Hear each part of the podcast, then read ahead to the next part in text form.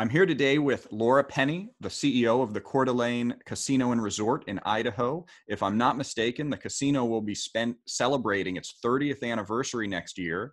We're going to hear about what it's like to run a resort with 300 rooms, seven restaurants, a 60,000 foot casino, 15,000 square foot spa, as well as an award winning golf course, and probably other stuff that I left off. Um, so I'm really excited to talk to, to our guest today, Laura. Thank you so much for joining us on Road to CEO. Oh, thank you. It's great to be here.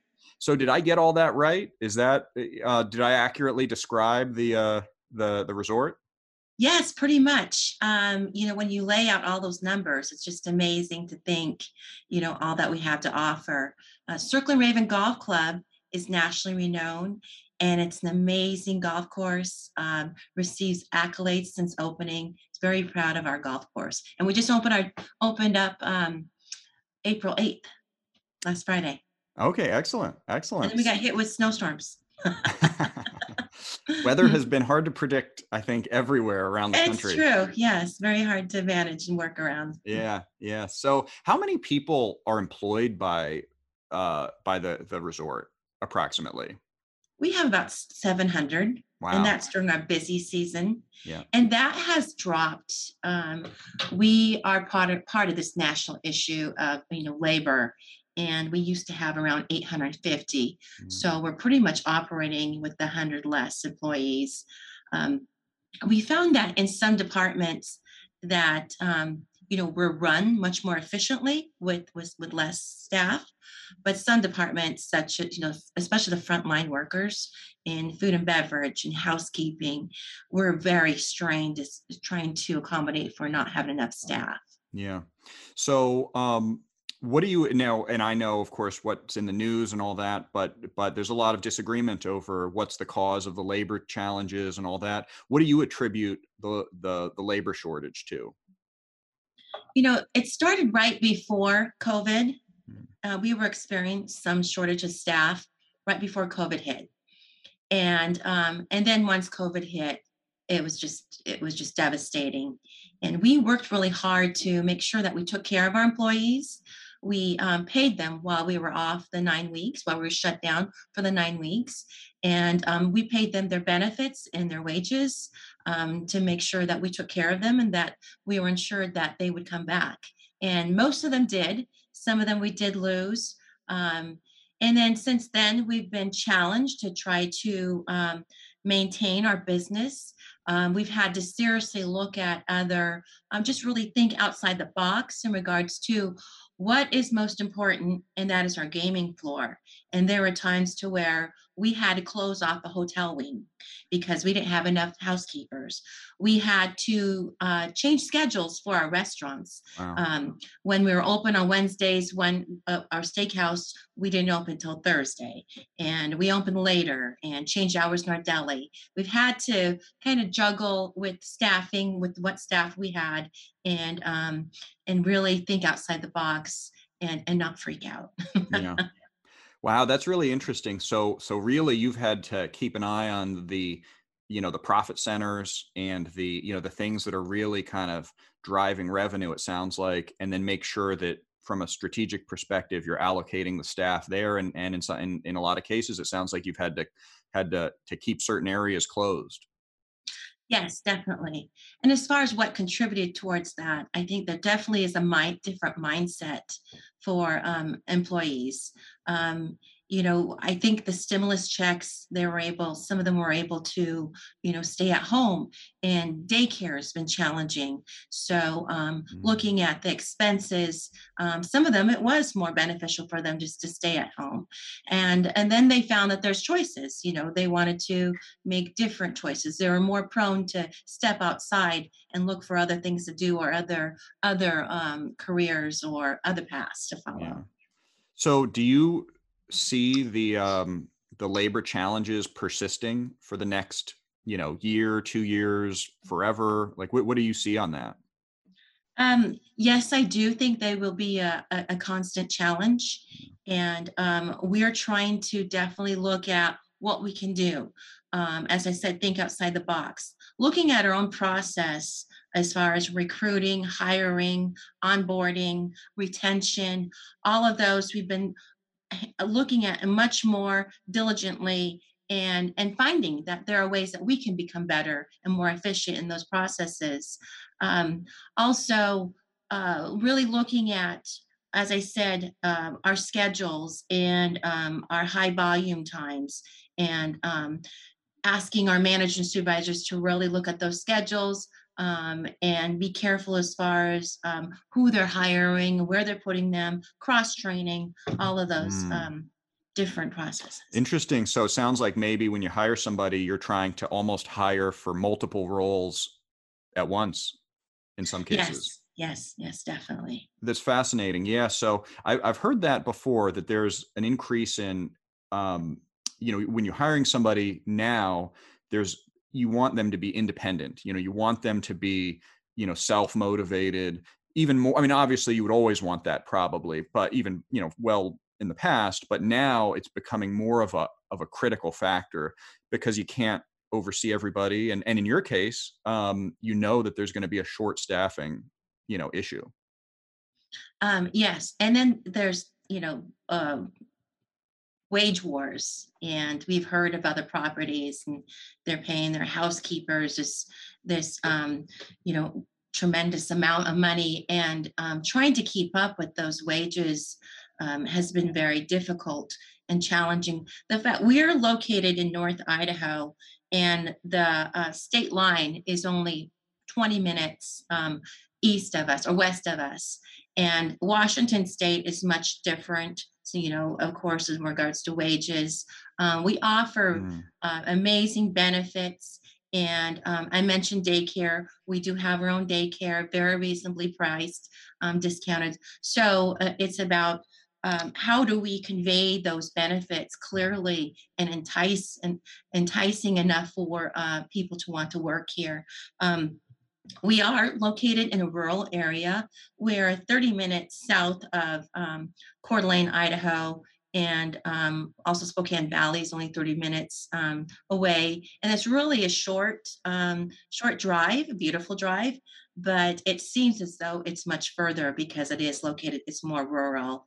Mm. so we're challenged with our location and um, people have choices to they think if they live in spokane or coeur d'alene it's just a short drive so constantly challenged and that's something that you know we, are working through. As i said really looking at um, how to retain our employees.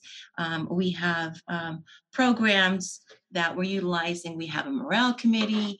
We have bonus incentives in place and all of this is pretty new. We this is new new um new programs. Yeah so there's so many things I want to I want to talk to you about, but so I'm trying to not jump too far ahead. Yeah. Why don't we Why don't we back up for a minute and you know can you t- give a, some background on the casino, the resort? You know, how did it start? Um, you know, what kind of an organization it, it, is it? Um, and uh, you know, why, why don't we maybe give some context to what what the the the casino's all about? Sure. Um, I am a 29 year employee. I've been here since inception. Wow which is amazing. Time flies. and yes, it'll be 30 years next March. Uh, and I was fortunate enough to be involved as to whether or not we should even get into gaming.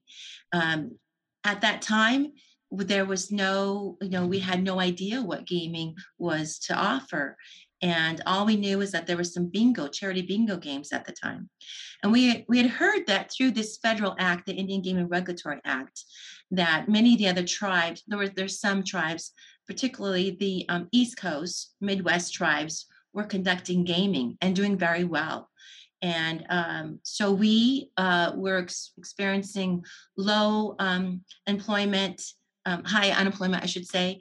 And um, a lot of our educated tribal members were leaving the reservation. And the reservation was very, was very seasonal as far as jobs. And so um, we were thinking, well, we need to look into this. And so the tribe put together a committee to look into gaming as to whether or not we should get into gaming, a look at the pros and cons. And I was part of that committee.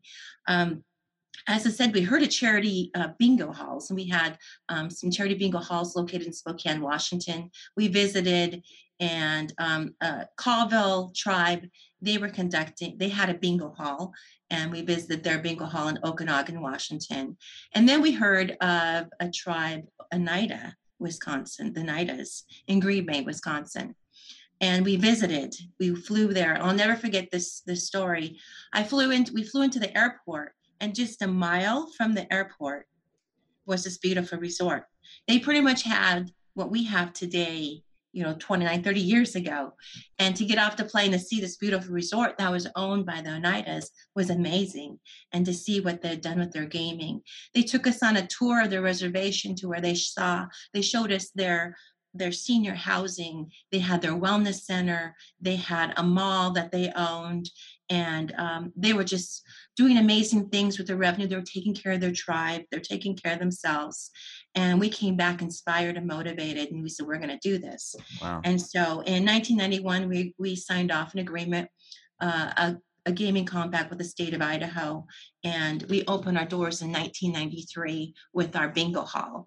And we had 96 employees, and it was March 1993 and it was cold and snowy and we were praying that people would show up and um, oh there was as i said there's 96 uh, most of us were tribal employees d'Alene tribal employees and we just knew that there was something great happening. We knew that there was a there was a sense of hope and opportunity and that um, this was ours and we are taking care of ourselves.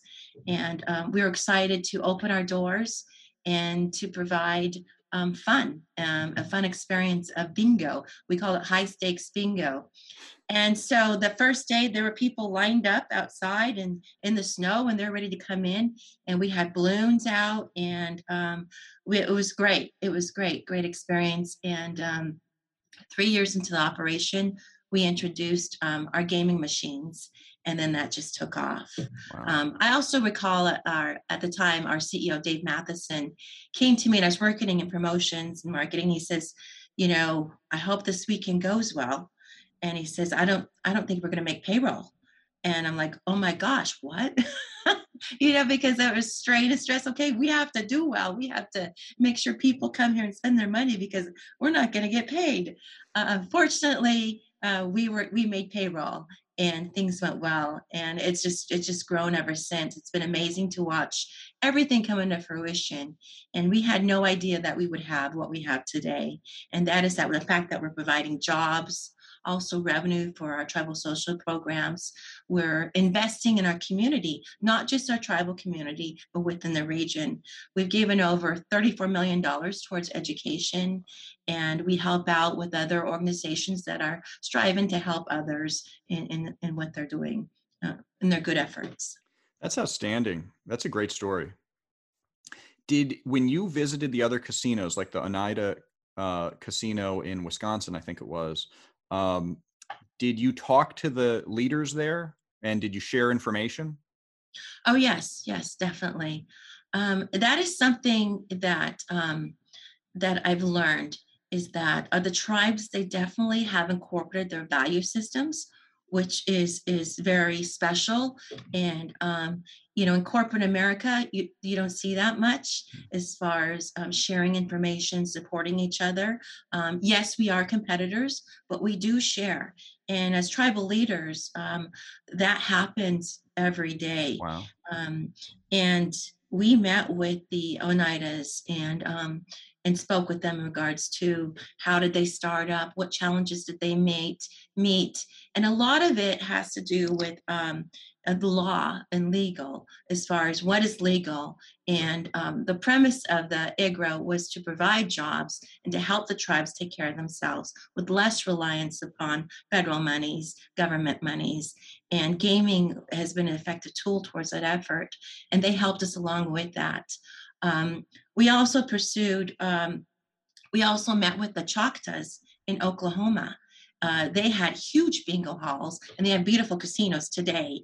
And they came and we consulted with them for a couple of months, uh, actually for several months. They came and helped us start our bingo. Wow. And um, they came in, we met with them, and they sat down and went over the programs and just set us up. And so, um, perfect example of tribes helping each other and supporting each other. You know, during this pandemic, um, as CEO, you know, this is something that we've never experienced before. Um, we had no reference. And so I outreached to other CEOs, the other tribal casinos, and um, said, "Hey, this is you know we're we're going to close, and um, are you closing?" Wow. And even when we're going to open, we were, um, you know, we knew we had to open, but we had to do it safely. And then I contacted the, you know, I stayed in contact with them, and all the while through this whole pandemic, even to this day, um, I still make contact with some of the CEOs and check in with them in regards to labor shortage and protocols and um, even policies and, and um, so we have that open dialogue as i said we are competitors but we do support each other. And that underlying basis is the fact that we're taking care of our tribe and trying to do best for our communities. And so we have that that um, that understanding and um, that's what we share together. And I, I, I kind of alluded but um, in regards to value system that has what has been the basis for what we've done um, and the purpose and the vision is to take care of our next generations to come okay. and gaming has provided that for us so and that even that same value system has carried us through this pandemic has provided answers for us during this pandemic um, as i said it was so important that we open our doors but we had to do it safely yeah. and that value system helped drive us do what was right and um, provided that vision to carry us through. So I want to hear about the pandemic because you obviously were on the front line of of businesses that are affected that were affected by the pandemic um, in hospitality. Um, but but first, I'm curious, how big is the tribe? Is it how many members? You know, what's the geographic radius of it?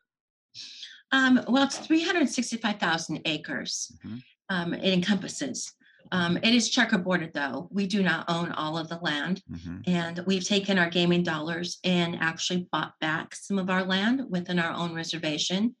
Um, and we have about 2,300 tribal members, about a thousand live on the reservation. Mm-hmm. And we're currently coming up on our election time. Um, May it, we vote for um, our tribal council. We have uh, three-year staggered terms, and so we have two tribal um, council persons that are up for their position, and then so we have a total of seven members. And once the seven members are voted in by the constituents of the tribe, then um, that council they vote who is chairman, vice chairman, and secretary. I see. Very interesting. And when you're buying back property, is that because individuals may have sold the property, um, you know, individual tribal members, or is it just because the property may not have been uh, there to begin with? Uh, we we buy back. It's several different things. So there are um, there are um, landowners who are not Indian, mm. and they want to sell, and then so they will approach the tribe Mm. Um, we've had that. There's also uh, tribal members from other tribes, um, fraction land that they want to sell. So they sell, but we buy back as well. So um, it's, um, we bought, we bought a, a big chunk of land uh, last year and, um, you know, the development is just booming out here. And I think that's smart and it's you know of course we want to have, buy back our own land yeah. and have that land base um, but development it's just booming out here there's a lot of people moving to north idaho mm. um, from washington from oregon and texas and california of course and um, it's where we have a ho- housing shortage there's mm. The infrastructure is, we're challenged with the infrastructure. In the tribe the reservation is pretty open. As i said it's rural and so the development is moving onto the reservation. And so it behooves us to buy back our land and to manage mm-hmm. the land as we see fit and to take care of our land base and our infrastructure and of course our waters and our, and our in our lands. Okay, so um, so now let's let's turn to the the pandemic because you know so I, I work with a wide variety of companies and so I and I know that some companies were not you know they they were not hit hard by the pandemic you know it didn't it didn't lead to a loss of revenue and then and then other companies you know that operate restaurants hotels you know things like that were you know were hit the hardest um, sorry, let's take a little pause here. I think I, I probably hear my my dog in the background. I think I think I think she'll be she'll be quiet now. Um, so um, I'm just gonna make a note of the time. I'm gonna grab it tissue. Yeah, that's fine. Yeah, twelve twenty three. We'll go ahead and be able to cut that out. Um, all right. So, um, and I think this is awesome. You're, this is really great and for, it's very enlightening so far. I mean, really love this. Um, there's a there's a lot. A yeah. Lot. Well, and that's that's the best. I mean, that's the best for these types of of shows to when we because we can learn all sorts of things. And you can kind of take it in. You know, there's so much going on in regards to, you know, the tribe and the legal issues, and also the business. And there's so many different. Yeah. You know, Ab- directions. Absolutely. So let's talk about your response to the pandemic. So uh, I assume you know March 2020 things changed dramatically. What what happened? What what what was that like for you? Well, I have strived to become CEO for years. As I said, I've been uh, an employee for 29 years and I've seen a lot and experienced a lot. So I was anxious to take on the position. I applied for the position uh, three other times. Mm-hmm. And so finally, I got my CEO position in October 2019 and um, jumped in and was ready to do some amazing things. We did. We jumped in and started. Um, my whole um, my vision was to bring the team together and, of course, make money. And we jumped on that effort and and started on track. And then COVID hit, um, and that was just so uh, overwhelming. And um, we didn't have no idea what to do. Um, but as I said, the tribe is so strong in regards to the value system. The tribe um, developed a task force, and um, we were looking at the data, um, the local data nationally. You know, it was just the numbers were huge. People were dying. It was very, very concerning.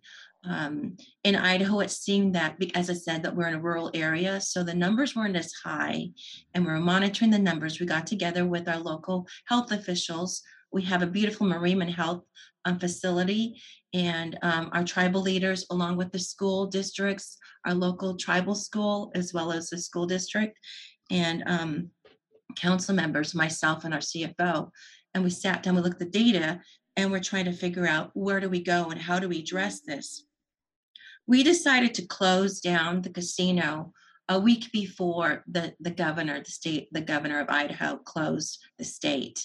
And that was a very difficult decision because we are a business and we're here to make dot money and we rely upon those monies, as I said, for um, support of our tribe as far as jobs, but also for programs. So it was very concerning, but we were concerned that we were um, providing a source for the virus to spread, and we wanted to protect our communities. So we closed. Um, and it was, we've never closed our doors ever before. I think once we had an ice storm and we closed for that night. Wow. And so I remember walking down the, from my office down on the gaming floor, and it was just quiet and um, I was almost in tears because I've never seen this before. And this is our source of it, income, our source of, of taking care of ourselves. And looking out to see the parking lot totally empty was just gut wrenching.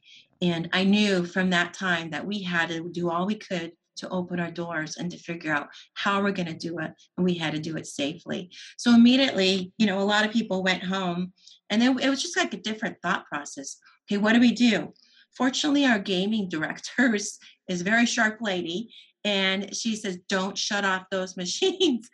do not shut those machines off." So we kept the machines on because I heard that other casinos shut down their their machines, and they really struggled to get them back up and get everything, you know, set up. Um, oh. And then we had, you know, okay, who do we we need to protect?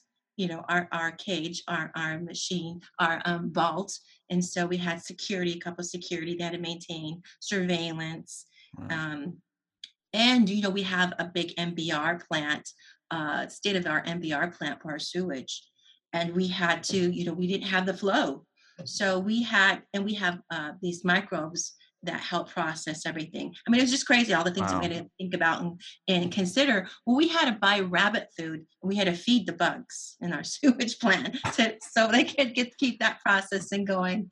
Um, wow. It was just it's just some of the things were just really crazy that you know we never you know had to yeah. you know consider all these things and myself and the cfo we were at work every day you know we came to work every day you know trying to figure out what we needed to do um, and we met with a task force once a week and um, we got a hold of uh, uh, uh, some protocols um, from Wynn Casino, and it was a 35 page document which was um, amazing. And we got a hold of that document, went through there, started modifying it to how it would how it would fit our casino. Um, we, uh, as I said, consulted with our local health officials. We had them come in to on site and look at all the different areas from the restaurants to the hotels um, and all the entryways as to how do we establish our protocols and provide a safe environment for our employees and for our customers um, because we want to open our doors, doors as soon as possible. So we worked through all of that.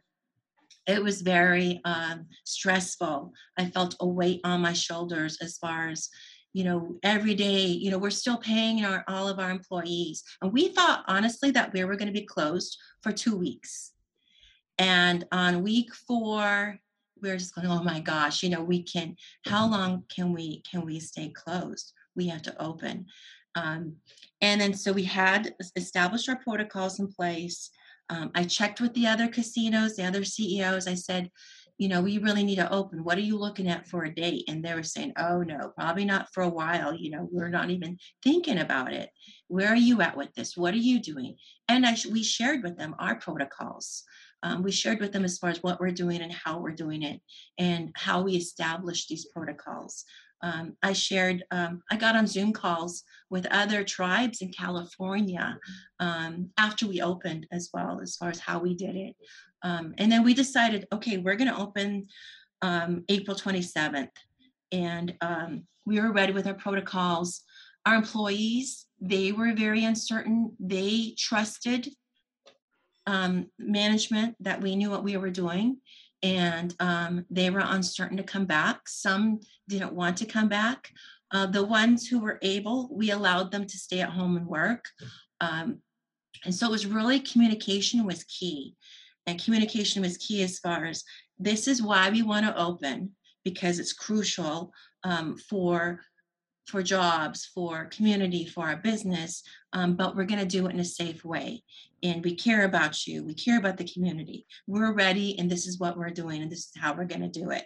Communication was key, and that did help. The employees came back, and of course, everyone had their masks on. We had temperatures, infrared. Um, supplies um, as far that was challenging we had back orders for machines fortunately we had um, back orders in some of our food orders and we're still dealing with that today um, that was an issue as well um, we had coordinated efforts of uh, mass and um, temperature um, infrared things along with um, the Marimn Health and, and our tribal administration. So that was the task force helped provide that that that source of communication. And we opened our doors and we knew all eyes were on us. Um, it was similar to when we opened our doors that first day in March 1993 that I described. That there was like it was exciting, it was very uncertain. I was thinking, oh my gosh, you know, we're going to get people from all over. And uh, yes, we did. I mean, it was just, you know, to think that we were the first casino to open um, nationwide was just, you know, it was just overwhelming. And wow. there were lines of people to come in. And um, then we had to think on our feet, okay, we're going to reach capacity. But what is capacity? Um, so we had to, we based it off on the percentage of machines um, that we had. We had half the machines we had, we normally have. So we based on, on machine play. If 50% of our machines are at, um, are being played, then we're at capacity. So we based it off of that. We limited, we had to limit the number of people coming in. And then we're going, okay, what are we gonna do with all the people that are lined up outside? should we sell beer? Should we, you know, should we need restrooms out there? And our food and beverage people said, no, don't you, don't, you don't sell beer. And so we offered water and we had um, spacing, six, six feet spacing outside. Um, once again, communication was key. We're having um, shift meetings and, and discussing protocols, what who's in charge in regards to capacity. And it was just, um, as I said, ongoing communication was just that's what got us through. Um, and it was we had amazing numbers. Luckily, when we opened, it was a soft opening, and we didn't really promote it. Um, we did talk to some of our high-end gamers though and said, "Hey, we're going to open the doors." The one's located in Idaho because Washington was closed down still, and um, and then we had people coming in from all over the country. I remember being on the floor and there's this group of ladies and I, you know, I said, hello, how you doing? You know, I'm glad, you know, hope everything's fine with here. And they said, oh, we're excited to be here. We heard you open and we jumped in the car and drove all the way over here from Minneapolis. like Minneapolis. Wow. And we had people coming in from Texas and and droves of people coming in from everywhere. And um, talked to our marketing and I said, make sure you get all their information and um, we're going to still talk to these people and entice them come back. You know, it's pretty hot in Texas during the summertime. Let's get them here during the wintertime if we can, you know, when it's our, our summertime. Um, so uh, we were on top of that as well.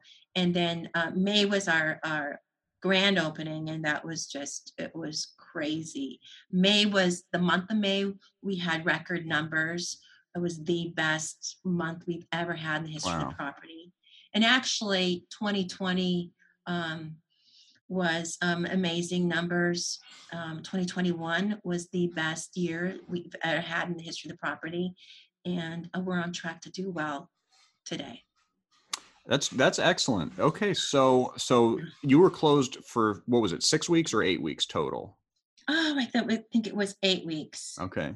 So yes. wow. So okay. So um, and then and then when you reopened, it was just there was so much demand, and you were the only ones. How long did that last? How long did uh did those record numbers persist? And and and how quickly did the other casinos follow? Oh, they were quick to follow. Yeah, um, we had we were probably open the only ones open for a good two two three weeks two three weeks and then um, everyone started opening it up after that. So mid May, mid May they started opening. Okay. And as I said, May was we had record numbers, and um, um, we just maintained communication. Also, some of the um, we kept our protocols in place for probably a good year, and I think that helped us through. I think customers felt safe, our employees felt safe, you know, and then we had to manage through. The the vaccine and um, and then also positive cases in the form of employees. And that was challenging. We had to set up that process. And as i said communication was key. And so we were able to communicate. We had a good communication with our local health officials. We maintained a list of who was positive who was quarantined and monitored that list and shared yeah. that list. Yeah. Of course, we had to keep it confidential and really work through that. And then, okay, are we going to pay them? Um, while they're out on quarantine. We certainly don't want them to come to work when they're positive. So yes, we paid them, and then we had to figure out okay for how many days. We're trying to follow CDC, and it seemed CDC was changing their their message daily, if not weekly. Um, so it was very challenging, and um, but we worked through that. Um, and also, uh, trust was important. The employees trusted that we were taking care of them. The customers trusted that we're providing a safe environment. And we did not have no major outbreak here at the casino and the resort. Um, and our numbers, I think we kept um, pretty low. Um, we had a low death rate. Um, but any number, of course, is you know is is sad. But um, I think that through our protocols and just really being diligent um, helped get us through this. Yeah. So you mentioned that uh, you applied for the job as CEO several times, and so clearly that was something you had in mind. You you wanted to to be CEO. Can you talk about how far back did that did did that interest go? How far back did you know you wanted to be CEO? Um, quite a ways back. Um, I've I've had some great mentors, and um, our CEO, our first CEO, Dave Matheson, certainly has been a great mentor. Has always encouraged me to move forward and supported me in that effort um, because I truly knew and understood why we had what we had here in the form of jobs and, and creating revenue and looking out for next generations to come. I knew that this is much more, it was much more special, much more um, above and beyond what we're doing day in, day out, that we're making investments for our next generations, similar to what our ancestors have always done for us. Um, and it's ironic that today we're still fighting for the same things that our, my ancestors were fighting for you know centuries ago as far as just establishing um, and acknowledging that we are Coeur tribal people we're always going to be here and we need to protect our community and our tribe. Um, we need to look out for our next generations and um, so through gaming we're doing that. And so that just that passion and that vision has been instilled in me since day one. Um, and i've really I, i've invested i've embraced that message um, in any capacity that I worked in. Um, I worked in promotions, marketing, culture tourism, and PR and um, always um, had that passion to move forward and progress and do well for my tribe. And I've been fortunate enough to see some great leaders in um, in the in my position and watch what they did well and some things that you know I would probably do differently. And so I did apply three other times, and the first two times I had my bachelor's degree and, and a lot of years of experience behind me, and I didn't get the positions and I was a little upset, but it's okay. I'm just going to keep, you know, moving ahead and being positive. Um, I believe in that you should always create value for yourself and looking at um, issues or concerns within the business or your department. And if you can help solve those issues or concerns and provide a solution, that provides value for yourself. And so I always try to take on that that that sentiment, and I think that's helped me move along and move up. Um, the third time I applied, or the second time after I, I, I didn't get the position, I asked, well, why? And they said, um, what can I do better? Hmm. And they said, well, you don't have your, your MBA. All the other applicants do have their, their master's. And we're interviewing you because you have experience. You've been there all these years. And I said, Oh, okay. So I have to go back to school. and uh, um, so I did go back, and that was so difficult. You know, being out of school for 20, 30 years to go back and get my master's was very challenging. And I graduated in 2014. And I applied for the position thinking, okay, I'm going to get it. I got my master's and I'm ready. And they told me this is what I need to do. I didn't get it. I was very disappointed. And, um, but, you know, I just went home and I was upset. And the next day, just got up and just said, okay, you know, I'm just going to continue just to work hard for my tribe and move forward. And it wasn't meant to be. And, um, and then this came up and I got the position. And I think that things do happen for a reason.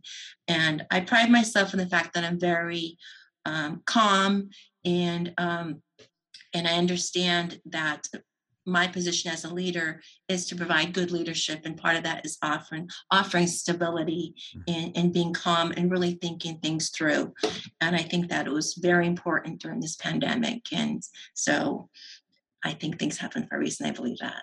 Yeah yeah i think i mean i think that's a great story too. I mean i think you know persistence is such a vital uh, trait for uh, I think for anybody that wants to accomplish something challenging.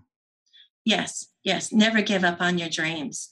And you know, there's obstacles put in front of, front of us time and time again. But you know, you just have to have to move forward. And um, my grandmother used to always say, "Don't take the bad too bad or the good too good." I didn't quite understand what she meant, but I thoroughly understand today. and it's true. I still practice that. yeah. So, um, so you eh, have worked with the uh, the resort since the beginning. What were some of your ideas you know what were some of your thoughts about how, what was your vision for how you wanted to lead the organization? Obviously covid threw some wrenches into that but when yes. you when you came in as ceo what, what were some of the things that you felt strongly about Um, I really felt strongly in the fact that we needed to come together and work together as a team. I saw a lot of silos within the, the, the business, in that we need to work together more in the towards the success of the property. With COVID, it did really help bring us together. Um, it also uh, made us focus on what is what is most important. And what is most important for our resort is that casino floor. That's where we make the dollars. Um, so that helped kind of put together um, and formulate my vision to bring in the team together, to working together. Um, I also knew that we could run more efficiently than the way we were running. And part of that, the way to do that was to listen and listen to our employees, let the managers run their departments. Um, and contribute towards efficiency and really listen to the employees who are there day in day out as far as what they do and how they can make improvements what we could do to improve the processes that they follow day in day out. Um, also sitting down we've implemented um, profit and loss um, p&l meetings. Our cfo actually initiated those meetings and those are very amazing and very um, informational and important and also it empowers that that um, manager and those employees as to how can we contribute towards being more mm-hmm. efficient and being more productive. That's been very fruitful for us as well. So just listening and taking care of our employees bringing them together and providing a healthy workplace. Um, we have a slogan that we call welcome home and this came from our value system of traditional what we call traditional tribal hospitality. Our tribe is known as being very friendly and it's traditional. Like when you go into our homes, we open our doors, we greet you at the front door, and show you, you know, good food and and um, provide um, you know warm, friendly smile. And so we incorporate that into our business here as well. And I really wanted to develop that service, that welcome home service. I see. I see. That's very interesting. That's very interesting. So, um, so it sounds it sounds like um, bef- just to pull one of the things out that you said um, with the P and L meetings, you would before I would assume that maybe the top leadership would know the profit and loss and and you know the trends and all that and and during and after the pandemic you've wanted to make sure that line managers and you know others throughout the organization would be aware of the of the current P&L and therefore they would be more they would have more context to some decisions they were making. Yes, yes. And we'd have um, once again that communication. Okay, your your um, you're above budget what's happening? Mm-hmm. and they would reference to oh this order came in late we had a double invoice and so that influenced that that that number. Um, you're under budget why what's going on? And we had that that dialogue important dialogue. And so they're very diligent as far as what's happening with those numbers and monitoring and then having that communication was so important for us to understand what's happening within their departments. And then also understanding that what they're doing definitely definitely influences the overall pro, mm-hmm. you know productivity of the business. And then they contribute truly contributed towards our net profit. And what a celebration um, that is you know that we all did this that took the team. And um, these little things build up to um, amazing numbers. Maximizing our revenue you know and being real diligent with our expenses has been effective for us. Um, that's great um, so is it, is it, would you say that is gaming a male dominated industry? Is it, is it challenging to be a female CEO in, in the industry, or would you say it's been, um, or, or is that not the case? I, I believe it is uh, male dominated. Um, there's not many tribal casino CEOs, mm-hmm. uh, lady CEOs, mm-hmm. and um, and I didn't fully recognize that until I got the position. Hmm.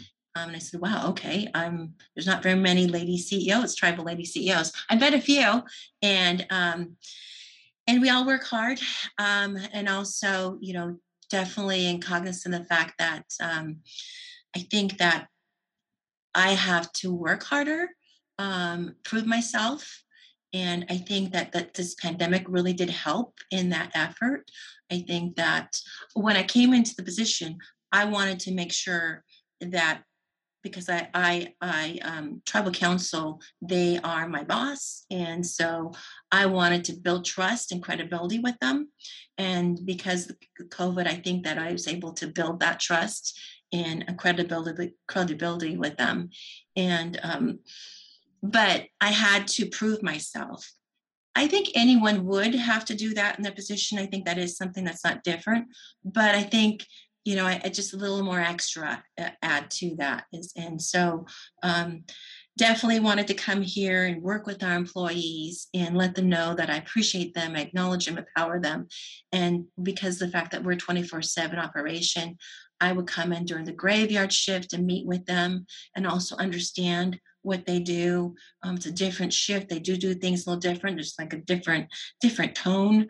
Um, and so that was key as well as far as building trust with our employees um, and it's just you know doing the work and understanding and um, understanding and empathizing with the employee as well has been um, important i think as a as a woman just having to get out there and, and do the work and work with employees and respect the employees and also thoroughly understand you know what my job is here. And that is to make money but also um, provide jobs for our tribal members and for our community members. Yeah yeah uh, you, are there rankings in terms of the size of the tribal casinos around the country i would assume that your that that that your resort and casino is is probably one of the biggest is it is that is that the case um no, I don't. There, I mean, there's huge casinos. There's in, in California, and um, you know, the California tribes have have Sycuan and Verona. Those are huge casinos.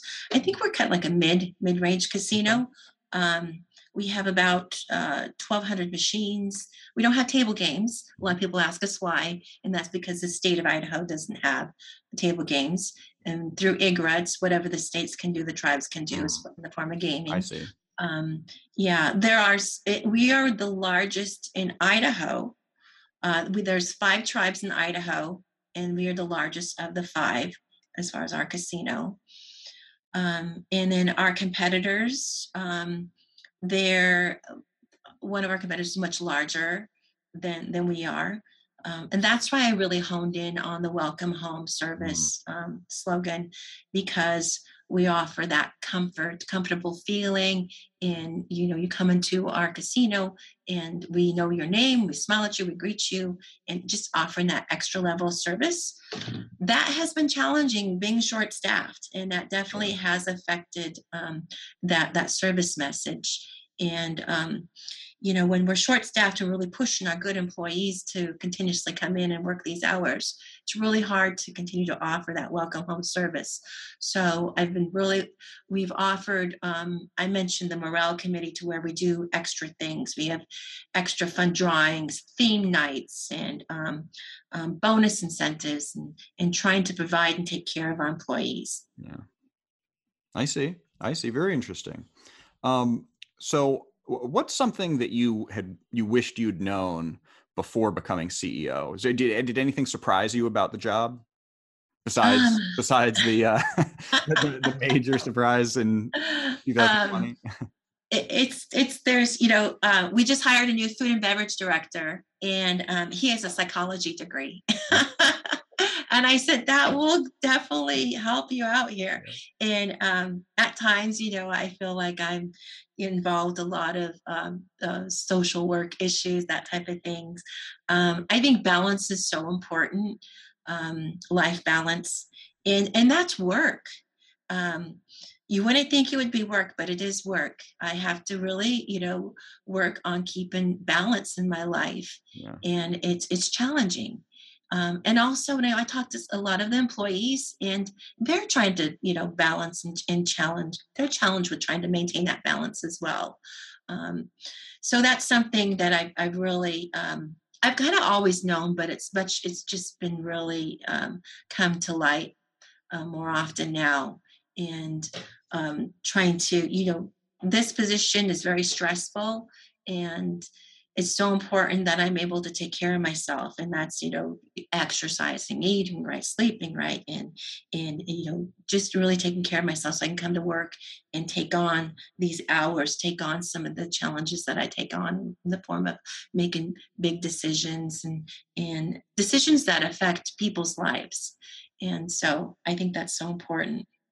Yeah, I, and I think that's critical for all CEOs. I think that that it's so important to make sure that you're you're functioning at, at the right level because you know you can you can grind it out and then the quality of your decisions may you know is going to come down. And I think just like you identified, you know, the profit center as the casino floor, um, you know, I think there are certain decisions we, make, you know, decision fatigue among CEOs is a real thing. And if we're focused on tiny little decisions and we, and that makes it so that we can't make good decisions on the, the things that really matter, you know, then that's a, that's a failing on the part of a CEO. Mm-hmm, mm-hmm. Yeah. So where do the people come from who visit the casino? Is it mostly, it, you know, within a couple hundred miles or is it, is it just basically from all over now? Um, yeah, um, we are local. We're more, I'd say, more of a local casino, and local meaning a hundred mile radius. Mm-hmm. Um, so that would include Spokane, Washington, mm-hmm. and um, Coeur d'Alene, Idaho, Eastern Montana, um, Central Central Washington. Um, so and also Canadians. Mm. Um, we missed our Canadians. They're just now starting to come back down and um, we love our Canadians. We, we, we usually would have a bus a month of Canadians coming down to gamble, and um, we haven't had that in a couple of years, and they're just now starting to pick back up. Wow. So we're happy to have them back. Um, we do have um, uh, anywhere within the 300, 300 mile radius I consider as our market, but um, during slow season during the winter season we rely upon most of our local local market we do have a bus program, as I mentioned, and uh, we have people come in. We have the amazing golf course that drives a lot of visitors from Seattle area, um, and we even market it down in Texas and Arizona, um, Boise, Idaho, which is eight hours south of us. Um, so, yeah, pretty much within this Northwest region.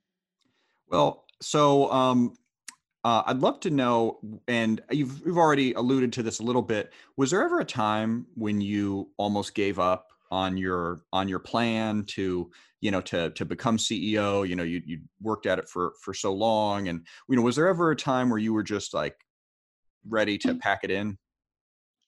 Yes. um, you know, as I said, I applied uh, three other times, and I probably each time I was like, "Oh my gosh, like I'm never gonna get it," and it was very discouraged. Uh, especially this that third time when I got my my master's, and that really hit me hard. And um, I was just thinking, "What's the point? You know, I'm, I'm not gonna get it," and and it was very discouraged. Um, and I believe in, you know, allowing the feelings and allowing myself to feel sorry for myself or be discouraged, be mad. Mm-hmm. And, um, um, but you just got to get back up and, and move forward. And I really do believe I've always, always been very patient and working hard. And that's what got me through it was just, um, just that I'm not going to give up on my dreams and that I just need to continue to do the best. And I'm doing this for a good reason. Mm-hmm. And as I said, I'm totally vested into my tribe and, and this casino. So I knew whatever capacity I'm in, I'm going to do the best job I can do and take it on in that regard. So it's just your mindset and just that positive mindset. You know, I was I reflect, I try to you know, reflect on, you know, how can I be a better leader and also recognize people who are doing well. Mm. Um, we have amazing employees here. And I've recognized that there's always been this group of employees that just shine and they're always positive. And I mentioned the welcome home attitude, and they just, you know, convey that in every capacity. And some of them work in maintenance, some work in the um, the front desk. Um, and you know kind of monotonous jobs they're day in day out but they're always just cheery and, and smiling so i put together um, an ambassador program welcome home ambassador program and recognize them put together a video and ask and we're, we're going to host a lunch. This was just like just a couple weeks ago. I put this together. Host a lunch and thank them for you know continuously providing that that welcome home attitude, and ask them, you know what what makes you tick how are you able to be positive you know and, and day in day out and and they loved it. Um, they love to tell their story. They love to be recognized. And I like to use them in some of our training that we have. Take them out to some of our, we have like chamber, you know, upbeat breakfast meetings and, and have them um, come in. Also, um, I do present to our tribal council at least once a month, mm. come in and, you know, and meet tribal council and recognize them in their efforts um, and have them get out there doing some of our training with our employees, spreading that message, orientation. Um, myself and the C- CFO going to meet um, during our orientation to bring in new employees, bring some ambassadors in there as well. So um, I think um, that's something really special that they're able to provide day in day out, and I think they can help spread that that message. That's great. Yeah. And I, I think having that mission and knowing that, you know, the values that you've referenced, you know, multiple times, like I, I think that that makes such a critical difference in morale, you know, for probably for you, for everybody that's involved with it, I would assume. Yes. Yes. Mm-hmm. Um, yeah. I've uh, been here for years and I certainly have had uh, my ups and downs in my personal life and, and professional, but um, always just get back up and move forward, you know, persevere. And I feel like I have a responsibility not only to myself and my family, but to my tribe.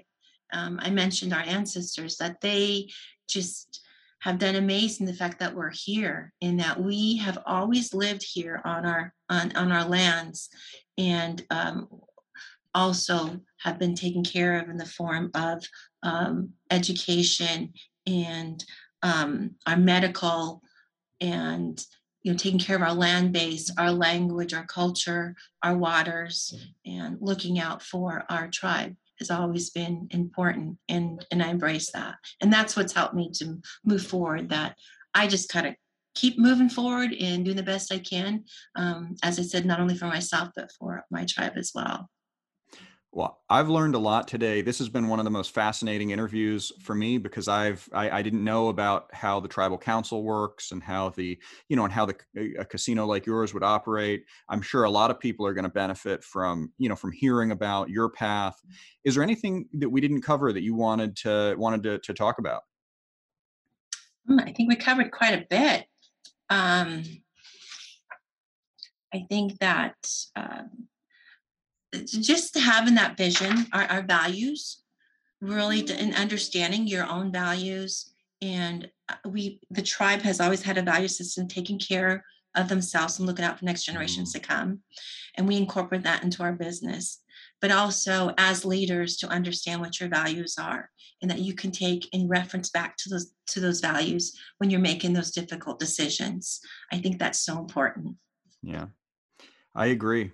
I agree. And I, I think this has been really enlightening. Thank you so much for joining today.